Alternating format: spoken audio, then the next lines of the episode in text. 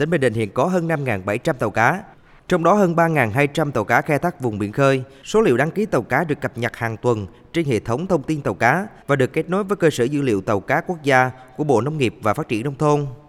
100% tàu cá có chiều dài 15 mét trở lên của tỉnh này hoạt động vùng khơi đã gắn thiết bị giám sát hành trình. Sau 5 năm triển khai thực hiện các giải pháp cấp bách để khắc phục thẻ vàng của Ủy ban châu Âu đối với thủy sản Việt Nam, tình trạng ngư dân khai thác hải sản bất hợp pháp không có báo cáo theo quy định ngày càng giảm. Tuy nhiên, hiện vẫn còn xảy ra trường hợp tàu cá vi phạm vùng biển nước ngoài bị bắt, thiết bị giám sát hành trình trên tàu cá chưa ổn định, mất kết nối, vượt ranh giới bị cảnh báo, việc điều tra xử lý tàu cá khai thác hải sản trái phép ở vùng biển nước ngoài chưa kịp thời.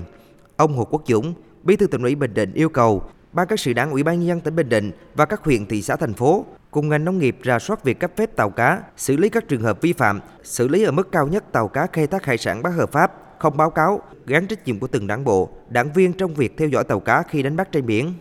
Tập trung cao điểm trong công tác tuyên truyền, bám sát các địa bàn, các cái chi bộ mà có cái vùng biển mà có tàu thuyền đánh bắt các đồng chí bí thư có hướng dẫn này, phân công đảng viên phụ trách đảng viên đó mà. Liên hệ với gia đình nắm được tàu đó ở đâu. Gắn với cái việc là phân loại, xếp loại các cán bộ đảng viên cuối năm. Trước mắt là mấy cái xã mà có tàu vi phạm đó là không được xếp loại hoàn thành tốt nhiệm vụ.